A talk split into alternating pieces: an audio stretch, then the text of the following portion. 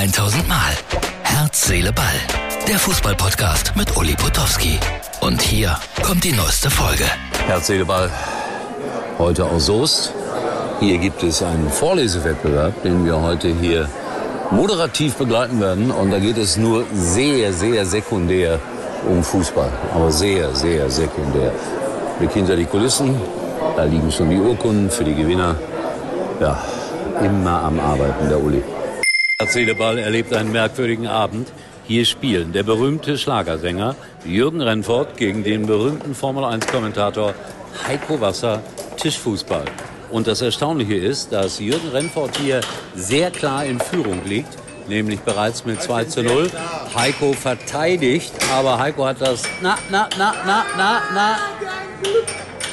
Heiko hat schon den Nachteil, dass er mit blauen Puppen spielen muss. Aber so ist das manchmal im Leben, ja. Ja, sag, oh. Naja, das äh, geht ja alles nicht. Also so viel hier aus dem Kinderzimmer von Brillux. Das ist tatsächlich so, dass sie in ihrem Unternehmen ein Spielzimmer haben. Und das ist das Spielzimmer.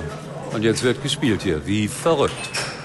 Es gibt hier auch noch eine sehr merkwürdige Minigolf-Variante. Wird mit Brillen gespielt bei künstlichem Licht und Gespenstern an den Wänden. Bah, hier geht's ab, sage ich euch. Oh Gott. Und so sitzt der Uli im Garten von Brillux Radio. Ich habe euch ein paar Videos geschickt, die der Martin wahrscheinlich alle jetzt schon hintereinander geschnitten hat. Wir hatten heute hier ein Fest, ein Jahr Brillux Radio. Und deswegen, ähm, ja, wieder ein ziemliches Durcheinander hier in unserem Podcast.